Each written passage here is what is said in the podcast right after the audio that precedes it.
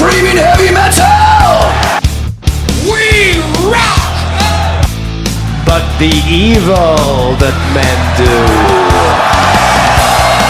lives on. We gonna bang your head!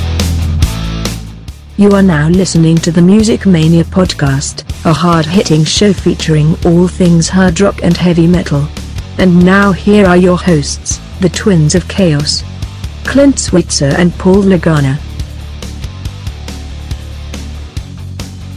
Welcome to yet another edition of the Music Mania podcast. So great to have you. It's Clint Switzer, Paul Lagana sitting in here. We have a huge guest coming up today, Chris Broderick, former Jag Panzer, Nevermore guitarist, and of course you know him from his work. He was in Megadeth for seven years, recorded three albums with the band, numerous world tours. We're going to be talking to him about his new band, Act of Defiance, and the album that's been out about a year now, Birth and the Burial. Great stuff, heavy stuff. Chris Broderick, man, great guitar player. Cannot wait to hear what he has to say about his time in Megadeth and more. Clint, it's always great to be here, my brother. And I just want to let everybody know they can hit us up on Facebook and Twitter. Also, they can download the show for free on iTunes. It's buddy. free. That's thank goodness for that. I would hate to, to think of anyone paying money, but I I'm not sure I would. but again, no, like you said, we do have a great guest, Chris Broderick. Uh, this guy's done a lot of stuff. Uh, Megadeth, obviously, and like you said, the new uh, of Defiance stuff is brilliant. It is super heavy. He and Shawn Drover, who was his bandmate in Megadeth, they kind of left the band around the same time. Um, you know, uh, about a year and a half to two years ago, and now here they are doing this new band, Act of Defiance. It's great stuff. Megadeth goes on. They just recorded their new album. It's just been out a little while, Dystopia, and I think you know, Chris, for him, I think it was a, a, a chance to creatively go in a new direction. And I think that's kind of what he stated in other interviews. And we'll ask him kind of more about him leaving Megadeth. But he and Shawn uh, forming Act of Defiance, it's great stuff. They're going to be out on the road this summer. We're going to talk to them about that tour. And I'll tell you what, it is our pleasure to go ahead and bring on our guest at this time, Chris Broderick. Chris, welcome to the show, man. How's everything going in your world, buddy? Things are going great, and uh, I just want to say thanks for having me. Oh, anytime, man. We're, we're grateful to have you on. Grateful to talk about this uh, tour. I mean, Act of Defiance, uh, the album came out, I think it was about a year ago, and I want to get into that because uh, it, it's a, it's an album that's got a lot of critical you know appeal. The, the fans love it. It's a, it's Birth and the Burial. What? How has the reception been as far as things have you heard, and just kind of what's been the fallout from that album, and, and, and how happy were you with it? Uh, I was extremely happy with it. the The reception has been great. You know, everywhere we go, people uh, people tell us how kind of refreshing it is just to hear such an aggressive metal album. Um, you know, some people didn't know what to expect from us. I think when when we came up with the, you know, when we put the band together, and uh, so I think when it came out, I think they were really surprised at, uh, you know, how heavy we were willing to push it. That's absolutely the case, and that goes for me too. The first time I uh, heard the album, I was shocked. I mean, it, it is extremely heavy, just wonderfully crafted metal songs. And I'll tell you, you I mean, you of course formed the band uh, with Shawn Drover. Uh, you guys kind of left Megadeth together, and um, what uh, you know, kind of going back to that.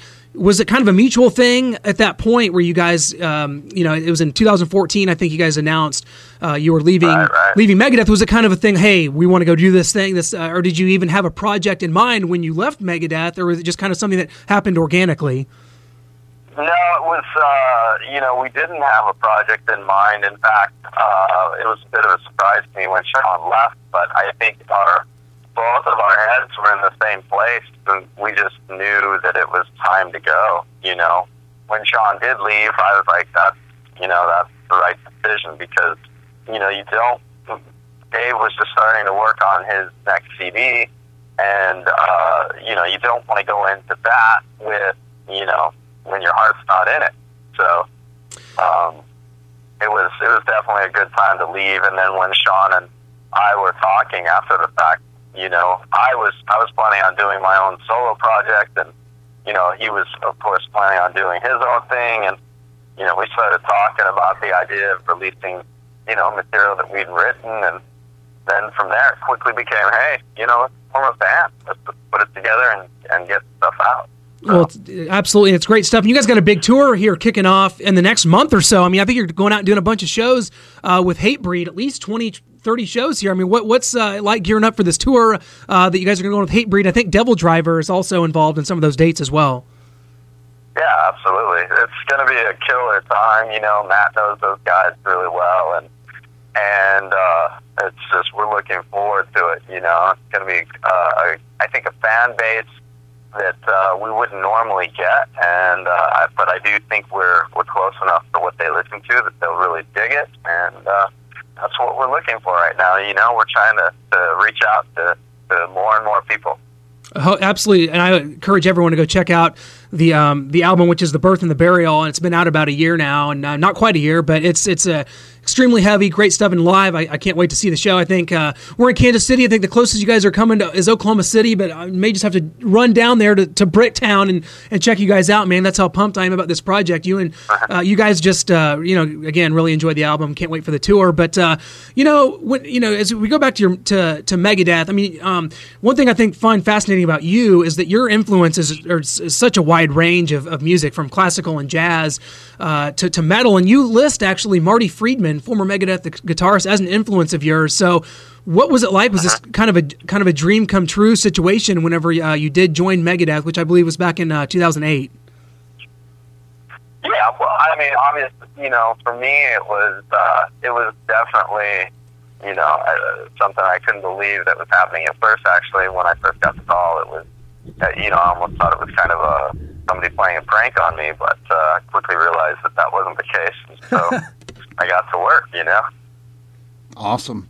So back in 2010-11, uh, you guys did the uh, Big Four stadium shows. Uh, I believe there were uh-huh. 14 of them. Anthrax, Metallica, and Slayer with you guys. Was there ever a plan to do any more of those?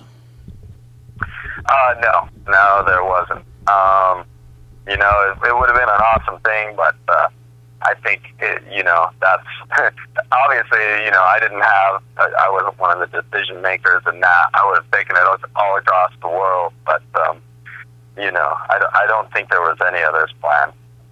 Yeah, that is that it was too bad. I think there was only two shows uh, in in America, which New York and uh, Indio, California, which you guys did, and a lot of success. You guys had a DVD come out from that. Uh, the, live show was awesome and uh, kind of a tour I you know wish would have got gotten more play. But you talk about not being maybe a decision maker. Dave Mustaine um, has nothing has just said glowing things about you at the time that you were in the band. He said that you were his favorite guitarist that's ever been in Megadeth. Um, you, you, know, he after you left, he's you know said that he missed kind of that that chemistry. This is before they'd even hired another guitarist. But I mean, talk about your relationship, what it was like with Dave Mustaine, and kind of what the writing pro. You were you were on three albums, Endgame, Thirteen, and Super What was kind of the writing process for those albums, and what just your relationship with Dave in general? Right, right. Well, the writing process was very, you know, one where you know Dave is Megadeth, and he very much had the reins on uh, on the writing.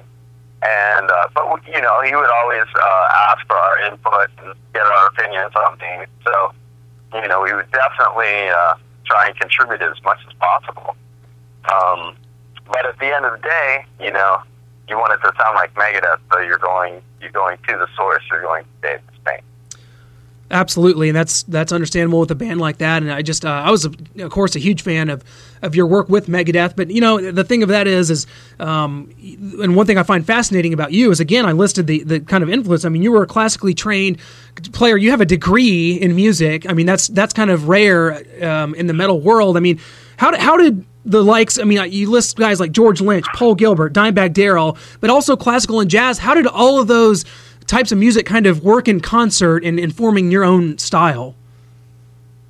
You know, it's, it's, it's one of those things that it's hilarious. Uh, sometimes I wish I didn't have some of those influences because it's one of those things. As soon as I see a great guitarist, they could be in any form of music, but as soon as I see them, I'm like, oh, that's I, I just I, I can't believe how well whoever it is that I'm listening to can play, and I'm like, oh, I got to be able to do that. So I'll start working on that, and you know, then I'll see the next guy. You know, if it's a flamenco player, I'm like, oh, I got to be able to do that, and so I'll start working on that, and then I'll see the next you know, the next person. Oh, I got to be able to do some slapping and popping on the guitar. You know, it's, it's a little scattering actually in a way, but um, but it's what I like. You know, so Well, uh, you're also a teacher. I mean, guitar lessons. Uh, you do guitar lessons. You are a teacher, which I would find a little intimidating as someone like me that has no guitar ability. Like, I would prefer to walk in and have like some geeky guy and glasses and like a receding hairline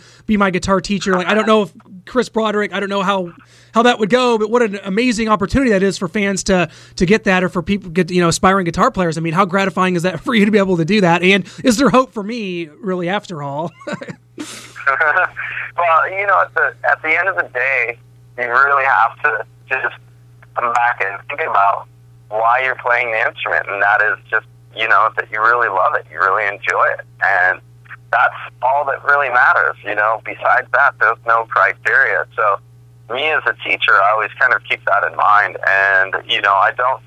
I don't have any criteria for the level of student that I have. I do think I have some really good students. Um, but Uh, you know, I also have some students that are, are more on the beginner side as well. But the one thing that I really enjoy most out of any student, whether they're advanced or they're just beginning, is is that they enjoy what they do, that they they value you know the information that I have to offer, and and that they really take it to heart. Well, absolutely, and and that's one thing that I find fascinating about the rock world is there's so many different uh, styles of playing and so many different ways that that um, you that you come to the instrument, and that's what I wanted to ask you about is because uh, someone like Ace Frehley from Kiss has always talked about he can't read a note of music. He picked up a guitar, he self taught himself. There's a lot of guys out there like that. Then there's there's guys that are just classically trained like they were you know Beethoven or Mozart that just had this this unbelievable ability to read music and to every note means something. And and um, I'm not trying to pigeonhole you with with that necessarily yourself but like is there pros and cons to kind of either way? Or is, is it is it kind of just like whatever works for you? I mean does it does it matter to you? Yeah, I really, you know, I think at the end of the day, your personality is going to guide you the way that you want to learn the most.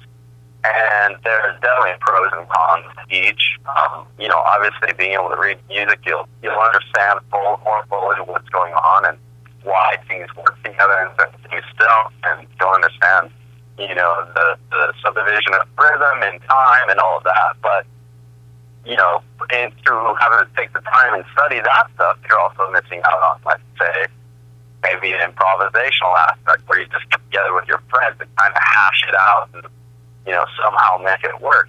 So for me, you know, there are definitely pros and cons, but at the end of the day, I think it's each individual's personality that kind of lead them down the path. And I, I always advocate, you know, just learn, as long as you're learning, learning what you're interested in. And then once you exhaust an area, you know, you like, you're like, oh man, I really love just playing these rock songs and learning these these tunes. And then after a while, you'll be like, okay, I, I I'm pretty good at this. You know, I can play quite a few tunes. What's next? You know, what am I interested in now? And then hopefully, at the end of the day, people come full circle and they go through a lot of different material, and then you know, and everybody's at the same point, but just through different paths. Absolutely. Well, Chris, the band is Act of Defiance. The tour is coming up, coming to a city near you here starting in uh, uh, late April and then starting again in May. And we just can't think enough. I, you know, one final thing, you know, the band's called Act of Defiance. I wanted to ask you this. Is there a moment in your career that was kind of a defining moment because you, before you joined Megadeth, you played with Jag Panzer, Nevermore. You played huge stadiums, festivals with Megadeth for seven years. You have this new band Right. that's, that's, that's just, uh, you know, it's really strong, heavy stuff that everyone seemed to enjoy. Is there a moment that just stands out to you where you just almost were in disbelief of, of what you were doing on stage or in a studio or meeting somebody? Well, I, I mean, there are different aspects of that. Yeah, I, I would definitely say the very first big four was was when I was on stage, and I, I just the the overwhelming reality of where I was at. I couldn't believe, you know, um, it was so awesome to play for that many people, and and just you could feel the energy in the air. You know, there were so many people that it was great, and then you know, Metallica, they were so generous with not only you know, their their um, time and and letting us jam with them up on stage, but also, uh, you know, they're like, if you need to use our rehearsal room, just let us know. You know, they were they uh, really opened up the gate and made you feel like it was like a thrash community as opposed to just you know a large bill. Yeah, yeah, and then you know for for me, you know, it's not all about what you do on stage. You know, I think one of my most defining moments was when a uh, a kid had come up to me and told me that he was using one of my uh, compositions, this, this piece called "The Downward Fall." for his audition material to get into Berklee music, um, college, you know, music of college, college of music, and uh, so it was like that to me is is a really defining moment as well. You know, that you can have that kind of an impact on people. Absolutely, that's uh, and that's what the genre does. It brings so many people together in so many different ways. And I tell you what, Chris, cannot thank you for, for enough for joining us. It's been just a huge pleasure. We're going to see you out on tour. We'll catch up with you somewhere down the line out there in the stratosphere as Act of Defiance goes on tour. Defining moment for you guys as well. So we'll see you on tour. Good luck with that, and we will catch up with you soon, my man. All right. Thanks a lot, Clint. You betcha. Thanks, Chris. See you, Paul.